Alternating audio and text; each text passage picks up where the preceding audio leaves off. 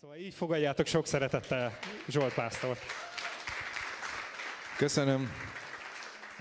Jó újra veletek, örülök, hogy újra vasárnap van, mert akkor láthatom a ragyogó arcotokat, és egymás hite által épülünk, és ugye itt lehetünk az Úr és egymás jelenlétében, és ez milyen csodálatos dolog. Szeretném folytatni mindazt a tanítást, amit elkezdtem az Isten való kapcsolatról, és szeretném egy pár szóval ismételni azokat a dolgokat, amelyekről a múlt héten volt szó, legalábbis a végét, ami Istennek a kenetéről szólt. Emlékeztek rá? És én teljes szívvel hiszem, hogy Isten egy újabb kenetet áraszt ki a mi országunkra. Ez arról szólt, vagy a Zsoltárok 23-ban azt mondja Dávid zsoltáros, hogy elárasztod az én fejemet olajjal, és csordultig van az én poharam. Mindenki szereti, nem? Ha tele van a pohara, 9 órások tudják, hogy ez lehet, hogy jelenthet egy finom kávét, vagy bármit, de én elmondtam, hogy ez eredetileg arról szól ez az ige, hogy a jó pásztor megkente a juhoknak a fejét, és nagyon sok kártevő volt, mindenféle szúnyog, meg kullancs, meg sok minden, amely benne volt, amely megtámadta a juhokat, és megkente gyógyító írrel, gyógyító kenettel, amely fertőtlenített, tisztított, mert ha ez nem történt meg, akkor beleőrültek teljesen a juhok, verték a fejüket a fába, mert olyan fájdalmuk volt, tehát gyógyított, és Isten gyógyítani akar, erről szól az evangélium, az Ézsaiás 30 vagy 61-ben azt mondja Jézus, hogy az Úrnak a szelleme van én rajtam, mert hogy felkelt engem, hogy hirdessek örömet a foglyoknak, szabadulást, a szíveknek a gyógyulását, akik gyászban vannak, azoknak vigasztalást, akik a csüggett szellemben vannak, tehát depressziósak, azoknak az örömnek a kenetét, stb. Stb. Tehát arról volt szó, hogy Istennek a gyógyítása, Isten gyógyítani akar, de nem csak fizikálisan a testünket, hanem elsősorban a mi lelkünket és a lelkünket és testünket. Tehát egy ilyen komplex csomagot ad az Úr, ahogy mondja a János az ő levelében, az ő szeretett fiának, hogy kívánom, hogy legyél egészséges, és mindenben jól legyen dolgod, ahogy jól dolga van a te lelkednek. Tehát Isten rendbe akarja tenni a mi lelkünket, a mi szellemünket újjáformálta, és a mi testünket is, de a testünk megváltása, hogy valóban tökéletes testünk legyen, az még nem történt meg, de meg fog történni egy napon a menny királyságában, és ezt a napot nagyon várjuk. Ámen. Nekem van egy látásom, és van egy hitem arra vonatkozóan, hogy 2020-ban Isten egy csodálatos munkát kezd el a mi nemzetünkben, és meg fog gyógyulni a magyar népnek a szíve. Ez pedig a 2 Krónika 7:14-ben van leírva, jól ismeritek ezt az igét, hogyha egy nép hozzám fordul, keresi az én arcomat, felhagy az ő bűnös életmódjával, akkor én meggyógyítom az ő földjüket. Tehát az én látásom az, hogy a magyar nép földje, a magyar föld, azaz a magyar nemzet szíve gyógyuljon meg az évszázados megtöredezettségből és mindenféle rossz dolgokból. Ámen? Tehát én nagyon várom azt, és teljes szívvel hiszem, hogy egy nemzeti gyógyulást fogunk megtapasztalni. Ez nem azt jelenti, hogy mindenki meg fog gyógyulni a nemzetből, és mindenki meg fog térni, de ez egy általános munkája lesz Istennek, amit nagy mértékben fogunk megtapasztalni. Ez az én hitem.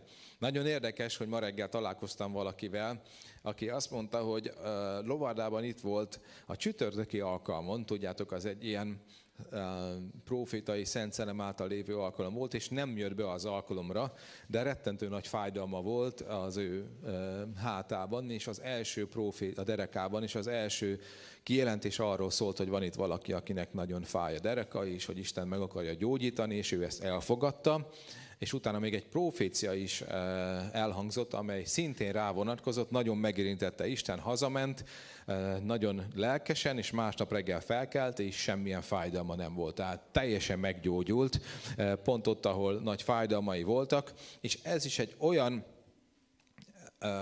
eset volt, amit ma reggel tudtam meg. Tehát ezt csak azért szeretném elmondani, hogy sokan kérdezik, hogy de hát miért nem tesz semmit Isten? Hát nagyon sok mindent tesz Isten közöttünk. Lehet, hogy nem tudunk róla, de Isten közöttünk van. Ámen? Ma az Isten szelleme itt van. És ma Azért van itt Istennek a szelleme, azért van a felkenetés itt Istennek a kenete, hogy lehet gyógyulni fog a szíved a múlt dolgaiból, lehet, hogy Isten a károsztatás alól fog felszabadítani, lehet, hogy új lendületet kapsz, tegye meg az Úr. Az ő kenete itt van. Végezz el azt, ami csak ő tud elvégezni, ami mennyei. Mai üzenetemnek a címe, és a mai témánk a Szent Szellemnek a vezetése. Az Istennel való kapcsolatnak az egyik jele, hogy ő vezet bennünket, és az ő vezetése alatt állunk, és ez olyan téma, talán régen beszéltünk erről, nehéz és bonyolult téma egyben, másrésztről meg egyszerű is, de nagyon fontos azt gondolom, mert mindenki számára az egyik kulcskérdés az életben, aki megtért, hogy mi az Istennek az akarata, igaz? Hogy tudom meg Istennek az akaratát? Hogy vezet Isten a mennyből minket, embereket? Hogy tudok rácsatlakozni a mennyei kilentésnek a csatornáira, és hogy tud megnyílni az én szemem? Tehát ez egy különösen fontos kérdés, mert az életünk ugye ott lesz lemérve, hogy mennyire vagyunk engedelmesek Istennek. Így van?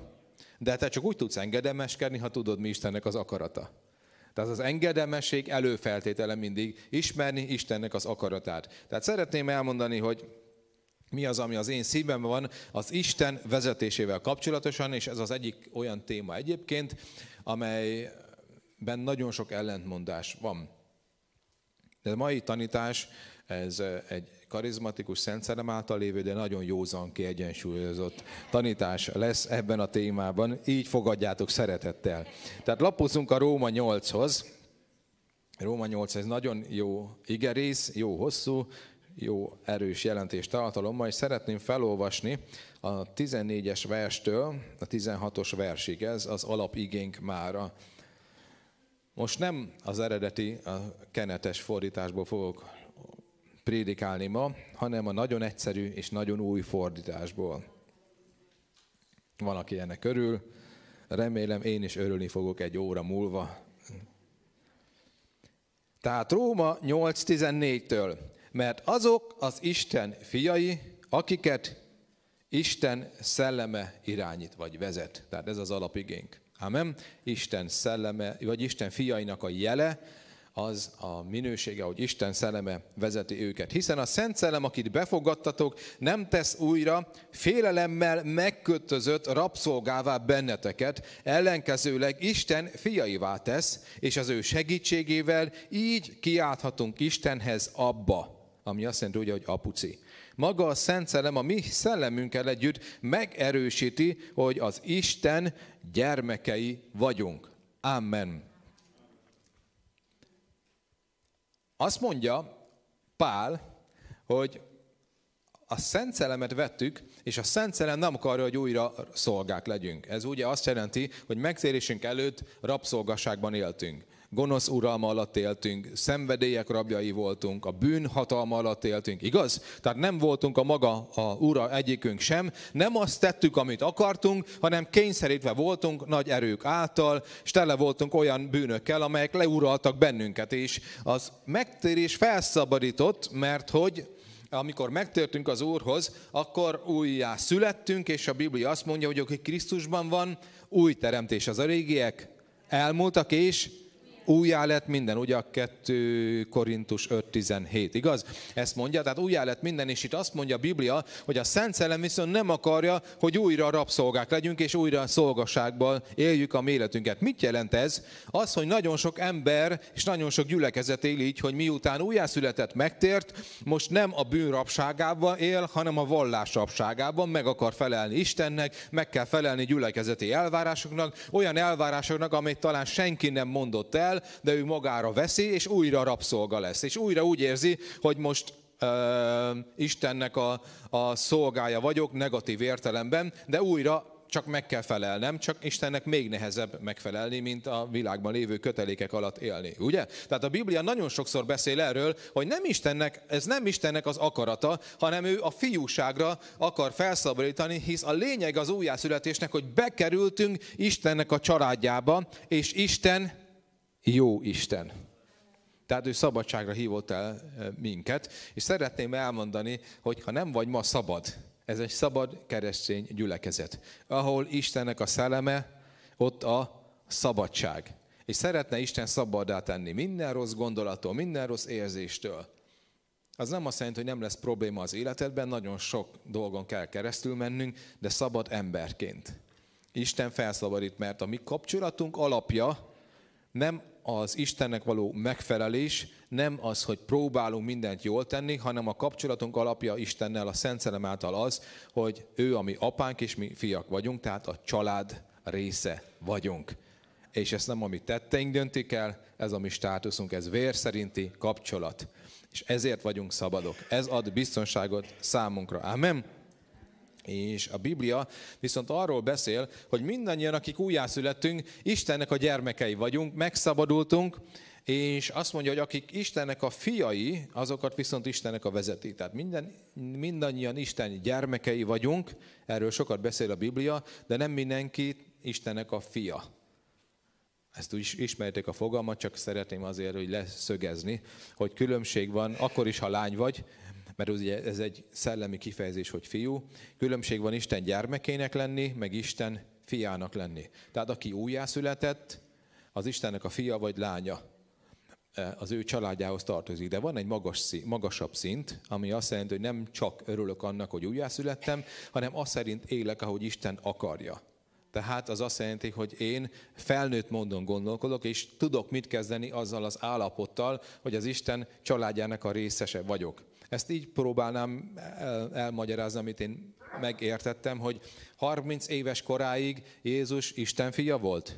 Abszolút, de még nem egy tekintéllyel lévő Isten fiúként működött, hanem 30 éves koráig a József Ács fiaként ismerték, és 30 éves kora után nyilvános szolgálatba lépett, tekintélye lépett fel, gyógyította a betegeket, hirdette az evangéliumot, és valóban, mint messiás működött. Értitek? Tehát ez a különbség a kettő között, és azt mondja a Biblia, hogy a nagy különbség a között, hogy csak gyermeke vagy Istennek, vagy valóban Istennek a fia, vagy lánya, vagy felnőtt, az az, hogy te Isten vezetése alatt élsz-e, vagy csak örülsz annak, hogy újjászülettél, és hogy örök életed van. És a kulcs az, hogy valóban Isten vezessen minket. Tehát a Szent Szellem vezetéséről lesz szó. Vezet, inspirál, indít. Egyébként, ami különleges, ez a szó, hogy akiket Isten szelleme irányít, tehát irányít, vezet, ez a görög szó, ez úgy hangzik, hogy úgy van leírva, úgy van kiejtve, hogy go. Ez, igen, ez komoly. Görögül úgy van, hogy go. Ez angolul úgy van, hogy go. Így ebből érteni fogjátok. Nagyon egyszerű, amikor azt mondják angolul, hogy go, azt jelenti, hogy akinek Isten szelleme azt mondja, hogy go, akkor felkel és megy. Na, ők a fiak és lányok. Egyszerű, nem? Annyira tetszik nekem. Azok Istennek a fiai, akiknek az Úr szellem azt mondja, hogy go, és akkor megy. Nagyon egyszerű. Szerintem nyilván az angol szó ebből származik. Ezt meg fogjátok egyezni. Tehát az Úr azt mondja, hogy most menjél, akkor megyek. Az Úr azt mondja, hogy megállj, pihenj, akkor én pihenek. Ha Isten azt mondja, hogy most szólj, akkor szólok. Ha az Úr azt mondja, hogy fiam, lányom, most ezt kell tenned, akkor én azt teszem. Nagyon egyszerű. Így van? És ha így élsz, akkor engedelmes vagy, teljes szabadságban Istennek. Na hogyan vezet akkor a Szent Szellem? Az első és nagyon fontos dolog szerintem, az én véleményem szerint az, hogy az ige által vezet. Tehát az Istennek az igéje a legfontosabb vezetés, és a Szent Szellem az megtanítja igazából és értelmezi számunkra az igét. A János 16:13 azt mondja, hogy eljön az Istennek a szelleme, aki elvezet minket minden igazságra. Ez azt jelenti, hogy elvezet az Istennek az igéjébe, és kijelenti számunkra azt, hogy mi vonatkozik most ránk. Ezért nagyon fontos dolog, szeretném elmondani, hogy az Isten szelleme az ige által vezet. A János 14:26 pedig azt mondja, János 14:26, ezt fel is olvasom, később azonban majd a segítő, a Szent Szellem fog megtanítani titeket mindenre, akit az Atya küld hozzátok, hogy engem képviseljen. Ő majd emlékeztet titeket mindenre, amit nektek mondtam. Tehát azt mondja a Biblia, hogy a Szent Szellem mindent eszedbe juttat, magyarul Jézusnak a szavait, az igét. Ugye?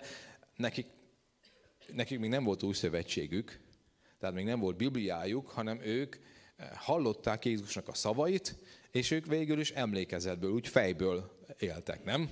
Tehát ők nem tudták azt mondani, hogy elmentek, hogy nem tudtak úgy prédikálni, hogy meg van írva az ApCselben, mert hát ők maguk voltak az ApCsel. Nem tudták mondani, hogy most ez nagyon jól meg van fogalmazva a Róma beliekhez írt levélben, mert még nem volt megírva a levél, és nem volt új szövetségük, csak ószövetség, és azt próbálták értelmezni, hogy hogy működik ez. Egyébként is azt tudjuk nagyon jól, hogy nem is nagyon értették egyébként az új szövetséget, mert Pál, ahogy fogalmazott, az még magas volt a többieknek is, még Péternek is, ezt nagyon szeretem. Úgy előttem van, hogy olvasták Pálnak a leveleit, és oda mentek Péterhez, hogy apostol testvér, Péter, ugye hát csak ő a fő apostol, ugye ő alapított nagy egyházat, és hogy is kell értelmezni Pálnak a Róma 6-hoz írt részét? Ez jó kérdés. Örülnék, ha én is tudnám. Tudjátok, megmondom nektek őszintén, csak így belső vezetőségi körben, hogy 2 hete ezen gondolkodok, de le van írva, tehát ezt nem én találtam ki, olvassátok a Bibliában, hogy nagyon nehezen értem én is, írja Péter.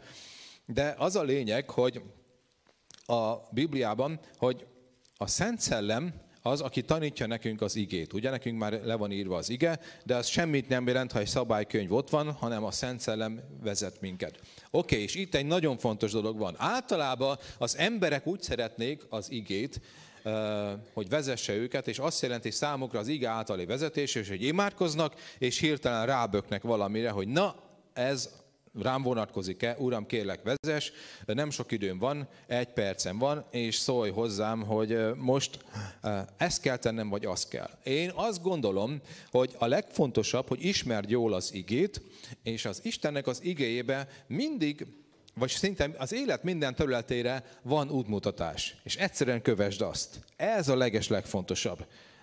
Hogy ne a saját gondolataid és aktuális helyzeted szerint, hanem ismerd jól az Istennek az igéjét. Az Isten igéje nagyon sokat ír arról, hogy hogy élj a társadalomban, hogyan kezeld a főnöködet a munkahelyen. Ír erről? Ír. Ír arról, hogy hogyan élj a munkahelyeden. Ír? Igen. Ír arról, hogy hogyan kell működni, ha férj vagy, ha feleség vagy, ha gyermek vagy, mit kell tenni az iskolában, mit kell tenni a pénzeddel, többet ír a pénzről, mint bármi másról. Tehát minden úgymond hétköznapi dologról van Istennek a véleménye, és nagyon egyszerű egyébként az Isten vezetésének az alapja, amit ír az ige, és felismertél valamit, azt tedd meg. Amen.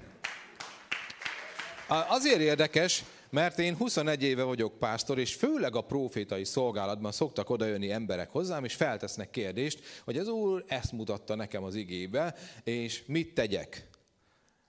És abszolút ellentétes az Istennek a kijelentésével, az igével, csak egy aktuális helyzetre. Például, mondok egy példát, hogy imádkozzunk érte, mert az Úr vezette őt, mutatta az igét, hogy hagyja ott a feleségét, és hogy mutatott neki egy újat, és elmondta az igét, hogy mi alapján készül ő kilépni a házasságból, és egy új feleséget elvenni.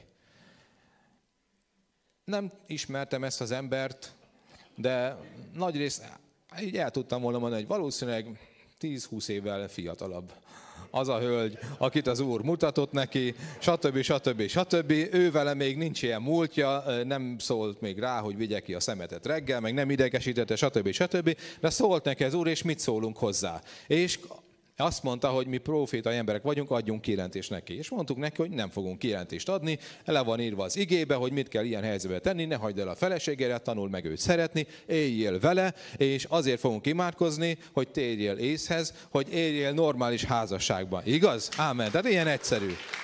De tudjátok, ez azért most nevetünk rajta, de azért vicces, mert nagyon sokan ezt komolyan veszik egyébként. Szeretnék elmondani egy igét. A Máté 18-ban az van leírva, jól ismeritek ezt, és szeretnék feltenni egy kérdést, Máté 18:32-től.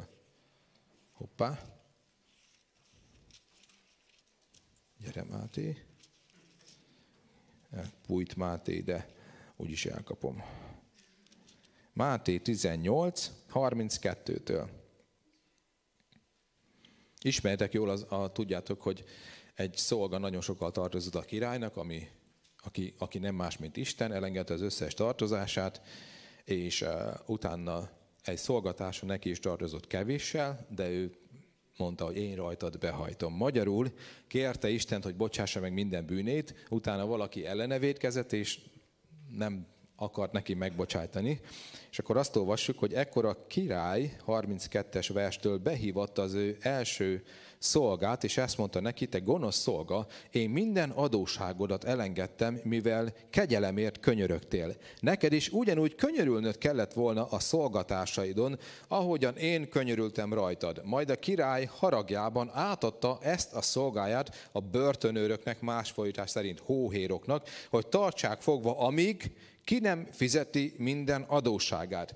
Bizony, így bánik veletek a mennyei atyám is, ha szívből meg nem bocsátjátok annak a testvéreteknek, aki vétkezett ellenetek.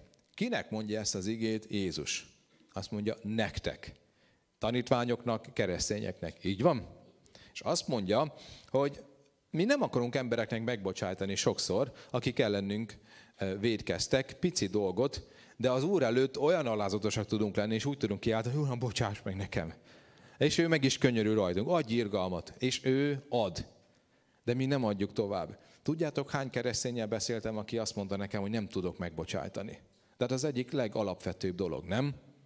Tehát a Biblia azt mondja, ha valaki vétkezik ellened, bocsáss meg neki. A megbocsájtás ugye egy döntés. Az érzelmeid nem biztos, hogy követni fogják, és az egy nagy harc, hogy hogy kezeled. Azt mondják, hogy valamikor 3 évbe telik, amikor érzelmileg ezt fel tudod dolgozni, de akkor is a Biblia azt mondja, bocsáss meg. És itt nem kell semmilyen vezetése, Isten szellemének külön vezetése, nem kell kérdezni. Isten nagyon sokszor mondják nekem, hogy megkérdeztem az Urat, nem kell megkérdezni az Urat. Le van írva, kész. Ez egy nagyon egyszerű dolog.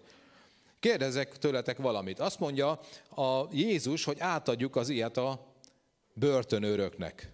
Kik azok a börtönőrök? Én így szoktam olvasni az igét. Milyen börtönről? Gonosz szellemek, igen. Ezt mondja Jézus.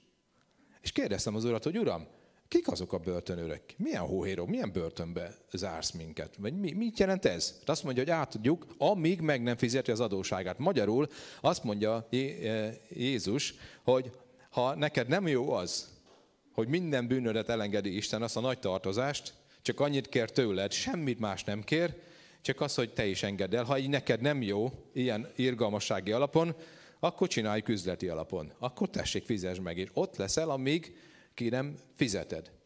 Te választol. És elkezdtem keresni a választ, hogy Uram, pontosan akkor mit jelent az, hogy átadsz minket a hóhéroknak? Nagyon egyszerű a megoldás.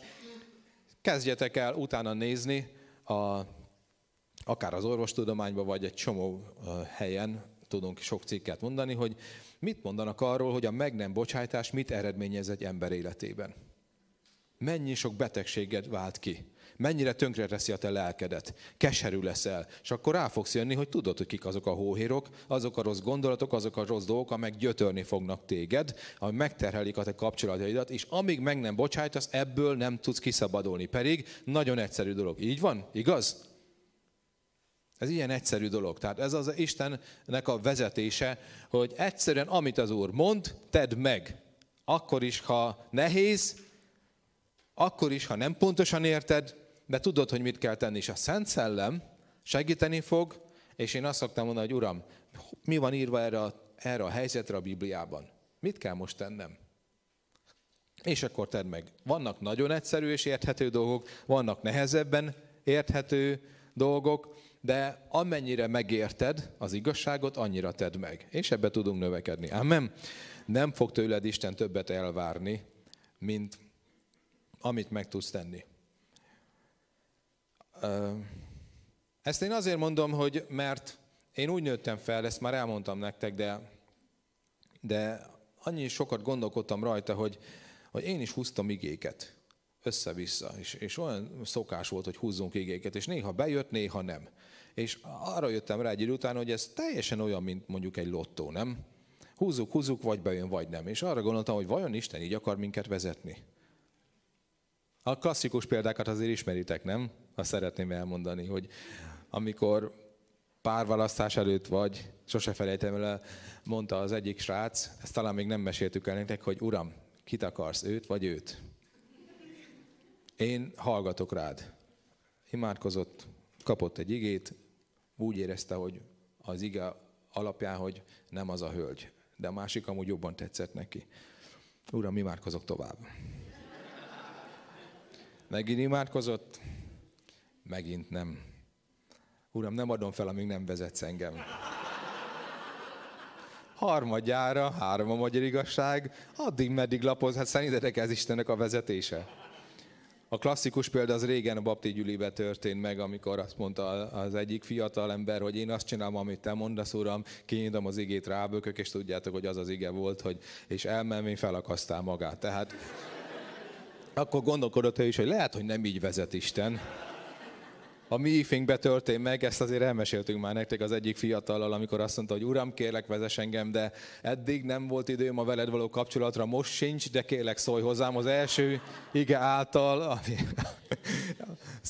körülbelül 20 éves sztoridban, mi mindig nevettünk rajta, az első ige által, ahogy kinyitom a Bibliámat, és amire rábökök, tudom, hogy azt fogod nekem mondani. Kinyitott a Bibliát, rábökött az igére. Bizony, bizony, mondom neked, ma velem leszel a paradicsomban. Arra gondolom, hogy Istennek akkora humora van, mindenkitől bocsánatot kért, kinyitotta az igét, kiemelte szövegkiemelővel, ott hagyta az asztalon, mert gondolta, hogy már nem fog hazaérni, és a család tudja, hogy mi van vele. Nem értette a család ezt az érzelmi felindulást, és elképesztő volt egyébként, hogy Istennek mekkora humora van.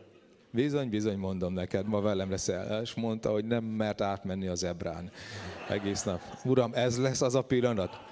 Nem teljesen ez volt Istennek az akarata és terve, de sokkal jobb, hogyha figyelünk Istennek a vezetésére, és egyszerűen, amit az ige át akar nekünk adni, hogy uram, te mit akarsz, hogy akarod, hogy éljünk az életünkkel? Általában két típusú ember van szerintem a keresztények között, most nagyon leegyszerűsítve mondom, az egyik általában nem kéri meg Istent, hanem olvassa az igét, imádkozik és éli úgy az életét, ahogy ő jónak látja, tehát úgy nem nagyon törekszik arra, hogy konkrétabban vezesse Isten, mert ugye ez még csak az alap. A másik viszont, ismerős ez nektek, nem mindent meg szeretne megkérdezni Istentől. Főleg amikor a karizmatikus ébredések beindulnak, és az Isten szellemének a munkája, meg a profétai dolgok, akkor mindent meg szoktak kérdezni Istentől. Emlékszem, hogy egy időben mondták az én elődeim, hogy az volt a probléma, hogy addig sehogy nem vezetett Isten, nem ismertük a Szent Szellemet, csak a Bibliát olvastunk, meg kártyákat húztunk, utána a Szent Szellem elkezdett vezetni, és utána mindent kérdeztünk a Szent Szellemtől, hogy reggel Szent Szellem igyak kávét, vagy ne igyak kávét, hogy egyek még egy kenyeret, ez nem vicc, tényleg. Tehát az ember, mert azt gondolja, hogy az a jó, hogyha megkérdezem az Úrtól, és ismerek ilyen embereket, aki minden megkérdez, hogy uram, akkor tegyem ezt, vagy tegyem, vagy ne tegyem. És tudjátok, az én gondolatom az, hogy Isten egy apa. Róma 8-ban azt olvastuk, hogy ő a mi atyánk, igaz? És én mindig úgy szoktam gondolni Istenre és az ő vezetésére, hogy én, mint apa, minek örülnék? Te, mint szülő. Ha van egy felnőtt gyereke, te örülnél, ha felhívna naponta 25-ször? Hogy apa, 2 szelet pizzát megettem, és van egy harmadik hagymás. Szerinted most egyem meg, vagy nem? Elvileg hív téged, és várja a tanácsod, azt mondod, hogy fiam, elég nagy vagy már, hát döntsd el, nem? Igyak még kólát, mert akkor fel fogok óra előtt fújódni, és ha felelek, akkor esetleg nehéz lesz. Hát akkor ne igyál kólát, de ne hívj fel engem. Tehát ez most én vicces dolgokat mondtam, de ha most felmennék a mennybe, és megkérdeznek az angyalokat, hogy az első 100-at mutassák már meg, az első 100 hülye kérés Isten felé, ami a héten elhangzott, biztos, hogy fognák a hasunkat, és szerintem a mennybe is nagyon nevetnek, mert mi egyszerűen akarjuk Istennek a vezetését, de néha szerintem azt mondja az Úr, hogy fiam, ahogy jónak látod. Tehát én annak örülök, mint szülő, ha találkozok az én gyermekeimmel, és elmondják, hogy hogy döntöttek, és azt mondom, hogy de jó, mert erre neveltem őket gyerekkorukba, és látom visszaköszönni, hogy önmagától úgy döntött, ahogy én átadtam neki, nem hívott fel, de tudja, hogy én mire gondolok, megismert engem, ismeri az értékrendemen, és beszélgetünk, és azt mondja, hogy azt szerint döntöttem, és bejött, és jó volt, és örülök neki, és köszönöm apa, egy puszi apa, még egy puszi apa, még egy puszi apa, még egy puszi apa, még egy köszönöm apa, még egy hajsimogatás, még van, amit én nagyon szeretek is, ennek én nagyon örülnék, de annak nem, hogy hívjon fel hülyeségekkel, hogy életképtelen gyerek, aki állandóan csak nyaggat engem, ami telefonnal, amit úgyse fogok egy idő után felvenni, jól tudja, mert azért nem akarom felvenni, hogy tanulja meg. Értitek? Tehát egyszerűen Isten azt akarja, hogy legyünk olyan felnőttek, érett korúak. A zsidók 6 egyébként, vagy talán 5 azt mondja, hogy eddig a tejnek italával táplálkoztatok, de ideje lenne az érett korúakhoz való erős táplálékkal táplálkoztatok, mint akiknek mi voltuknál fogva kifinomultak az érzékeik a jó és rossz között való különbségtételre. Szép volt! Igyekeztem fejből pontosan mondani Károli szerint. Tehát a Biblia azt mondja, hogy egyszerűen érett vagy, és a rutinból, tehát amin keresztül átmentél, hogy tudod, hogy ez jó, egy rossz, és tudsz különbséget tenni.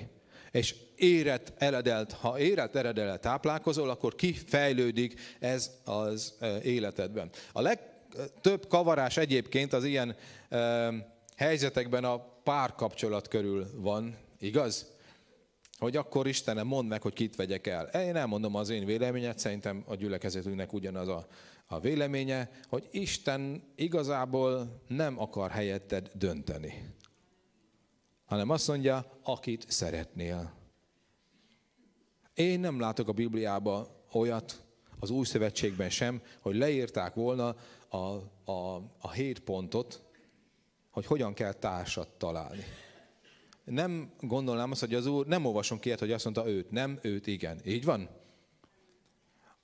Még amikor a paradicsomban élt Ádám, ez a kedvenc sztorim, és még nőt sem látott életében, és oda vezette az Úr, azt mondta Ádám, hogy ő kell nekem. Hát akkor élj vele.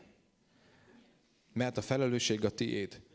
Van Istennek tanácsa a párválasztások? Van. Jó megkérdezni őt? Igen. De ő azt mondja, hogy őt igen, őt nem, így akar vezetni? Nem. Azért nem, mert hogyha valakire azt mondja Isten, hogy igen, és utána jönnek a házassági problémák, garantáltan őt fogod hibáztatni, ugye? Ezt ugye Ádám is megtette, azóta tudjuk. Nagyon érdekes, hogy olyan tanítások vannak, meg olyan dolgokat felépítenek, amire egyébként bibliai tanítás nincs. Azon gondolkodtam, hogy Isten akkor sem szólt évszázadokon keresztül, amikor a szülők, ugye az volt a tradíció, hogy a szülők eldöntötték, és szerződéseket írtak a gyerekeikkel kapcsolatosan, hogyha felnősz, ki lesz a társad. És Isten, nem gondolom, hogy ez a legjobb dolog, ami történhet, de nem mondta egyszer se, hogy ezt azonnal hagyjátok abba, hanem adott szabadságot ebben az embernek. Így van? Tehát valamiben szabadságot adott neked, akkor dönts te.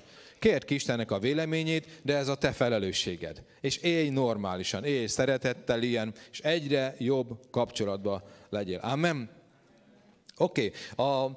Én utána néztem, hogy Pál, aki a legközelebb volt Istenhez. Az Új Szövetség körülbelül 2/3-át ő írta, ő volt a legmagasabban képzett, és Szent Szellem által ő volt a leginkább vezetett ember, annyira, hogy az Úr neki adta a tanítást az úrvacsoráról, az összes apostol közül egyedül ő volt az apostol, aki nem volt ott, de csak ő írt mélységében az úrvacsoráról. A legtöbb tanácsot ő adta a házasoknak, történetesen ő szingli volt, ugye?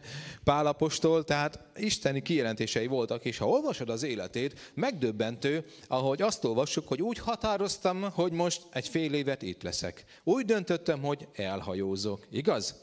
Tehát az érdekes, hogy kapott egy elhívást Istentől, hogy menj a pogányokhoz, menj a nyugatra, hirdesd az evangéliumot, és utána a legjobb belátása szerint élt. És nem olvassuk, hogy állandóan megkérdezte Istent, hanem azt mondja, hogy én így határoztam, így látom a legjobbnak, és ez jó volt így, és Isten szólt neki, amikor ő meg nem úgy látta.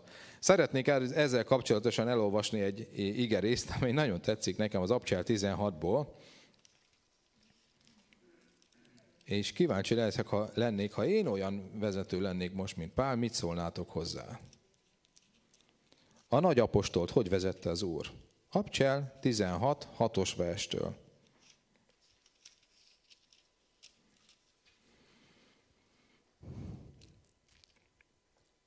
Tehát ApCsel 16.6-tól. Pál és társai Kis-Ázsiában is szerették volna hirdetni az Isten üzenetét, de a Szent Szellem nem engedte nekik, hogy arrafelé menjenek. Ezért keresztül utaztak Frigia és Galácia vidékén. Amikor Mízia határához értek, Bitiniába akartak menni, de Jézus szelleme oda sem engedte őket.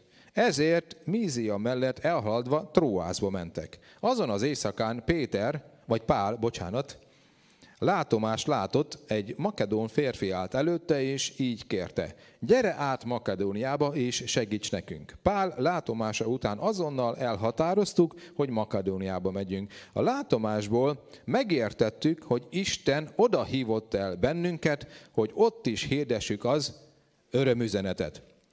Amen. Ugye ez egy nagyon fontos pont, mert az evangélium így jutott át Kis-Ázsiából Európába. És Isten azt akarta, hogy meneküljön meg Európa. És átjöttek Európába, és tudjuk nagyon jól, hogy egy nő, egy Lídia nevű bátorárus nő, egy seftes volt az első európai keresztény. De szeretnék valamit kérdezni, hogy ez... De nem bátorárus nő volt? Az meg van írva, hát most... Ez a Szabolcsi Károli fordítás. De ez nekem annyira tetszik. Oké, üzletasszony, az jó. Oké.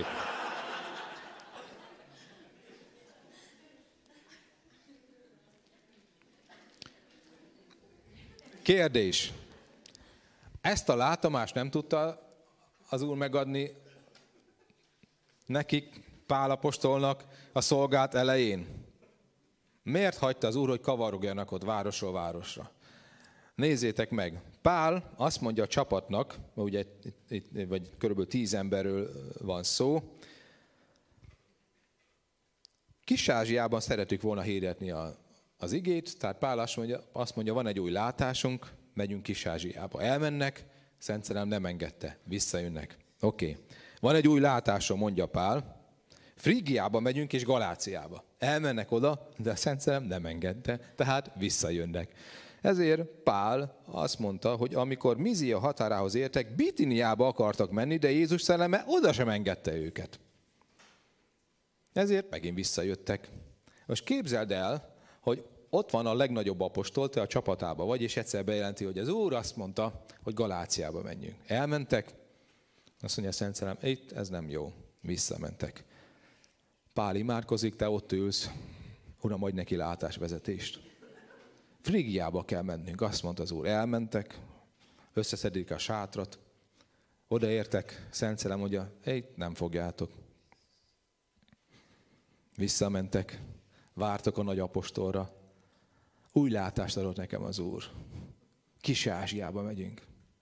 Oké, ez az Úrtól volt? Tuti. Oké, Pál, te vagy az apostol, megyünk. Odaértek, Jézus szelleme. Visszamentek, szépen alusztok, reggel fel kell Pál, látást vettem az Úr. Látomásom volt, te mit mondtál volna? Valóban. Makedóniába kell mennünk, ez biztos? Tuti. Oké, Pál, hát téged az Úr vezet, te vagy az apostol, akkor megyünk oda. Most gondold el, ha meghirdetünk egy evangelizációs hadjáratot, és azt mondom, hogy figyeljetek, szólt az Úr, hatalmas lakótömböket láttam, a Fényes udvarba kell mennünk, kibéreltem egy hatalmas sátrat, mert az egész Fényes udvar, menjetek el közben, ők imádkozzatok, ott böjtödök egy hétig, mert a Fényes udvar be fogjuk venni. Oda megyünk, egyszer csak jönnek, hogy nem kaptunk engedélyt, és nem tudunk ott evangelizálni. Zsozsó, az Úr mit mondott? Hát, Imádkozok.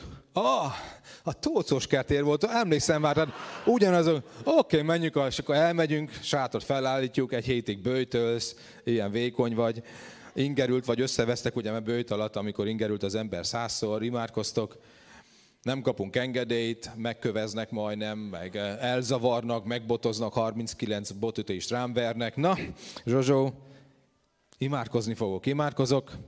Fiúk, az Úr azt mutatta, hogy az egyetem, az a miénk, az egyetemet be fogjuk venni.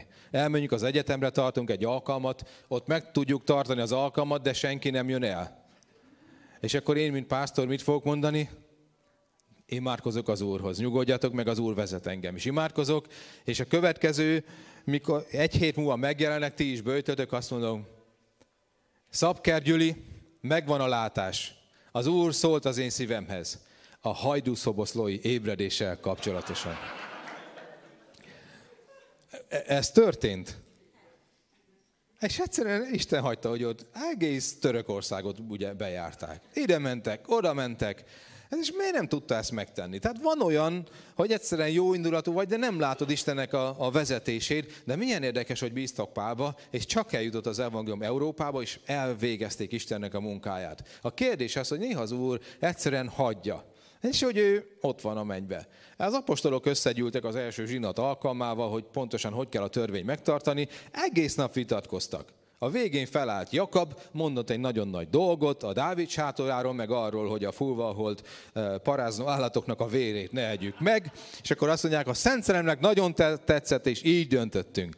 És miért hagyta az Úr? Néha az Úr azt akarja, hogy egyszerűen nem azt akarja meg, tehát ő nem azt akarja, hogy gépek legyünk, hanem azt akarja, hogy értsük meg az ő akaratát, átmenjünk dolgokon, és hogy érezzünk rá, és értsük meg az ő isteni vezetését, és bízunk benne. Amen. De ez nagyon fontos dolog. A Példabeszédek 20-27 azt mondja, ez jól ismert igevers, ez amúgy eddig az én tanításom volt, ezt nem én fedeztem fel, azt hiszem, ez Kenneth Hagintől származik. Ez nagyon jól megfogalmazta, ezt tőle tanultam. Példabeszédek 20-27 azt mondja, az ember szelleme lámpa az örökkévaló kezében. Amen. Tehát az ember szelleme egy lámpás. Ezt úgy hívjuk egyébként, ezt a kifejezést, hogy a belső bizonyosság. Tehát az Isten szellemének, a vezetésének az egyik legalapvetőbb módja, ez az egyik legfontosabb pont, a belső bizonyosság. Ami azt jelenti, hogy Isten szól a szellemedhez, lehet, hogy nem történik nagy dolog, de egyszerűen a legtöbb döntést én magam úgy szoktam meghozni, hogy azt mondom, hogy nem tudom miért, de teljesen biztos vagyok benne, hogy most ezt a döntést kell meghozni. Ismerős ez? Egyszerűen azt mondja, a Szent Szellem és az én szellem együtt munkálkodik, megnyugszunk, és azt mondom, hogy tudom, nem tudom, hogy honnan, de tudom. Erre kell mennünk, ez a belső bizonyosság, és a belső bizonyosság egyébként a legfontosabb vezetés, a belső bizonyosságot, hogy tudom, hogy ezt kell tenni, sohasem mond ellent az igének. Amen. Tehát mindig az Isten igéje szerint, de a legfontosabb vezetés az, hogy tudom, Isten kijelentette, hogy ezt kell tennem. Az nem azt jelenti, hogy akkor nem tévedünk, de a szellemünk által vezet Isten. Legyél minél szellemibb ember, minél többet vagy az Úr előtt, minél erősebb a kapcsolatod, annál erősebb lesz a bizonyosságod Istenben. Így van? Imádkozz sokat, Szent Szellem által imádkozunk nyelveken, olvasd az igét, mert a Szent Szellem eszedbe jutatja mindazt az igét, ami ott van a fejedbe. Ami nincs ott, azt elég nehéz eszedbe juttatni. Így van? Tehát minél jobban ismered Istennek az igéjét, annál könnyebben eszedbe tudja juttatni, és a belső bizonyosság erre épül. A következő dolog, hogy Isten szól prófétai kijelentésen keresztül. Isten így is akar bennünket vezetni, és ez egy nagyon fontos vezetése az Istennek, de szeretném elmondani, hogy új szövetségben soha nem kell egyetlen egy kijelentést sem elfogadnod, amire te nem tudsz belül áment mondani. Tehát ne engedd, hogy bárki befolyásolja a te életedet. Ha én kapok egy proféciát, amiről korábban nem volt kijelentésem, és teljesen új, és más irányba vezet, mint amit én eddig gondoltam, vagy teljesen új terület, akkor azt szoktam mondani Istennek, oké, Istenem, erről nekem még nincs kijelentésem, lehet, hogy tőled van, tehát semmit nem vetek el, úgy gondolom, hogy nem, de ha tőled van, azt mondja egyszerűen a Biblia, hogy 2 tanú bizonyságára áll meg minden dolog. És azt szoktam az Úrnak mondani, hogy oké, Uram, adj egy másik tanút. Nagyon sokszor volt az, hogy egy másik országból jött proféciát kaptam, ugyanazt mondta, úgyhogy semmit nem tudott rólam, életben nem találkoztunk, és azt mondtam, köszönöm Uram, akkor arra fogok menni. Értitek? De ne engedd, hogy befolyásolja az életedet, de Isten nagyon sokszor másokon keresztül vezet. Egyébként ez azért is nagyon jó, hogy ez egyébként alázatba tart téged. Tehát az életedben nagyon sok kijelentést nem fogsz megkapni személyesen Istentől, hanem sokszor egymás által vezet bennünket Isten, és ez azért nagyon jó, hogy senki se gondolja azt, hogy ő aztán olyan csúcson van, hogy ő mindent tud, hanem elfogadom másoktól. És ez nagyon jól van így. Legyünk alázatban, fogadjuk el, de soha ne engedd, hogy ő irányítson téged. És aztán Isten szólhat látomásokon keresztül, elragadtatásokon keresztül. Én hiszem azt, hogy ez az időszak, nem véletlenül beszélek erről, ez az időszak következik el, amikor lesznek angyali jelenések. Az csodálatos dolog, amikor Isten szól a szellemünkhöz, amikor hallod a hangját, lehet úgy hallani, hogy szellemben. Én ezt nagyon sokszor megtapasztaltam már. Csodálatos dolog. Elképesztő, amikor szól az Úr, meg szólhat fizikálisan hallható hangon is. Én ilyet még nem tapasztaltam, de az nagyon ritkán van, de az egy nagyon erőteljes dolog. De ahogy szól a szívemhez, annyira szeretem. Sokszor itt meséltem már nektek, talán ezt még itt a gyűliben nem, amikor egyszer ilyen nagy alkalmam voltam, és hallottam sok embert, hogy mondja, hogy ezt mondta nekem az Úr, azt mondta az Úr, és hogy megjelent az Úr, látomásom volt, és hogy válaszolt az Úr, és én mondtam neki, hogy Uram, mindenkihez szólsz. Hát mondom, hát valamit szeretnék én is átélni, itt vagyok, teljesen alkalmas az idő, még nyitott vagyok, ha akarod, látomásra, elragadtatásra. Hát így szerényen tudod, hogy válaszolj nekem, amit csak akarsz, mondjál, és kitettem egy üres papírt, meg egy tollat. Uram, kérlek, válaszolj. Sose felejtem, hogy nagyon meglepődtem, hogy az Úr válaszolt. Igen. És akkor ennyit mondott, fiam, mi volt a kérdés? Emlékszem, ott felálltam. Hát ez nem volt. És akkor rájöttem, hogy hát mindenkinek volt szellemi élménye, gondoltam, miért ne legyen nekem is. De semmi konkrét célom nem volt, csak úgy olyan jól esne. Annyit nevettem rajta, mondom, köszönöm Uram, ez egy jó kis lecke volt. És akkor hát kérdezz, és akkor én válaszolok. Nem azt mondja a Biblia? Kérdezz nagy dolgokat, és kérdezz, tegyél fel kérdéseket, hisz így tanulunk. Oké, tehát Isten szelleme által vezet, egymás által, mert azt mondja, aki bölcs akar lenni, akkor bölcsel járjon. Erre most nem akarok hosszabban kitérni, és vezet körülmények által is. Nagyon sokszor, ugye Pálnál ezt tapasztaltuk, hogy bezárult egy ajtó, és akkor, vagy nem oldódott meg egy dolog, és akkor lehet azt érezi, azt szoktuk ilyenkor átélni, hogy Isten bezárt egy ajtót, de akkor majd nyit egy másikat. Néha nem mond dolgokat, hanem megtapasztaljuk azt, hogy történnek olyan helyzetek, amire nem vagyunk felkészülve. Igaz? Mindannyiunkkal történik ilyen, és ez miért jó egyébként? Tudjátok, miért jó ez?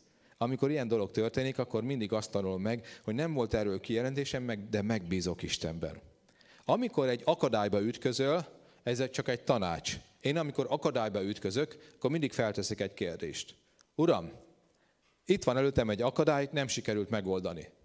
Te tetted elém ezt az akadályt, hogy nem menjek arra, vagy az ördög akar megakadályozni a te terved végrehajtása érdekében. Igaz? Ez nagyon fontos dolog. Ezt a kérdést tedd fel. Nagyon sok ember azt mondja, hogy az ördög megakadályozott. De a Biblia azt mondja Jakab levelében, hogy az Isten a büszke embernek ellenáll. Az alázatosnak pedig kegyelmet ad és felemeli magas helyre, pozícióba. Tehát az akadály lehet Istentől. Ha büszkeség van benned, és büszkén akarsz még nagyobb dolgot elérni, akkor nagyon könnyen lehet, hogy maga az Isten akar megállítani a te érdekedben. Tehát Isten vezet a körülmények által, de tedd fel a kérdést, hogy Uram, ez miért történt? Ez most tőled van, mert ha Istentől van egy akadály, az azt jelenti, hogy nehogy tovább menj, mert különben küld egy szamarat, aki elmondja, hogy nem szabad erre menni, és rájössz, hogy lehet, hogy nagy próféta vagy, de lehet, hogy abban a pillanatban egy büdös szamár is nagyobb kérentéssel bír, mint te. De lehet, hogy az ördög akar megakadályozni, mert Pál mondja, hogy megakadályozott minket a sátán, akkor viszont harcolnod kell, mert azt mondja, hogy tegyetek félre minden akadályt és megkönnyékező bűnt. Értitek? Tehát ilyen nagyon egyszerű, és Isten azt akarja, hogy legyünk érettek, felnőttek, akar minket vezetni, és amikor stabil vagy az igébe és az Istennek a szelleme általi vezetésben, a bizonyosságodban, és amikor nem egy bizonytalan ember vagy, hanem jó a kapcsolatod Istennel, akkor egyre magasabb szinten akar nagy dolgokat adni. Hiszem azt, hogy Istennek, a szellemének egy olyan munkája, egy olyan időszaka jön el, amikor kijárod Istennek a szellem, és nagyon sok különleges dolgot fogunk megtapasztalni. De erős alapra épüljünk, és mindig a vele való kapcsolat legyen a legfontosabb. Ámen? Gyertek fel, imádkozzunk. Uram, most imádkozom azért, hogy amivel kezdtem, hogy aki úgy van itt, hogy nem tudja elmondani, hogy a te gyermeked, nem tudja elmondani, hogy igen, az Isten, aki fent van a mennybe és kormányozza a világ mindenséget, ő az én apám, adj egy új felismerést, egy megtérés neki. Szólj kélek, Szent Szellem, emberek szívéhez. Megtérést, újjászületést csak Isten szelleme tud adni. Kérlek, árasz ki a te kenetedet, Uram. És kérlek, hogy vezess bennünket. Most azért fogunk dicsőíteni, feljöhet a díszcsapat. Azért fogunk dicsőíteni, hogy nem fogunk ezért külön imádkozni, de taníts minket a héten. Uram, adtál most egy üzenetet, és személyesen akarsz minket vezetni. És kérlek, add, hogy a fiaid és leányaid legyünk. Érettek. És Uram, amit elrontottunk, tedd helyre. Ha most szólt az Úr a szívedhez, hogy meg kell bocsájtanod valakinek, akkor azt tedd meg. Ha Isten bármit felhozott a szívedben, akkor egyszerűen legyél kész arra, hogy most döntést hozol. A Jézus nevében imádkozom azért, hogy bármilyen akadály van előttünk, amit nem az Isten okozott, azt tudjuk áttörni. Adj kenetet és erőt. Imádkozom azért, hogy adj felismerést, Uram, a körülményeinkben. Mi az, ami tőled van, és változtatnunk kell, és mi az, ami az ördögtől van. Mi az, ami emberi butaságunknak az eredménye, és aratunk azért, mert rosszat vetettünk. És kérlek, vezess tovább bennünket. Szent Szellem, azért imádkozom, hogy legyen a Szabkergyűl egy olyan nép, amely azt tudja mondani, hogy engem Isten vezet. És nagyon sok dologra hívott el titeket Isten. És befejezőként csak annyit mondok, hogy az Isten szelleme azt mondja, go. És ha azt mondod, hogy menjünk, akkor mi menni fogunk, Uram. Amen.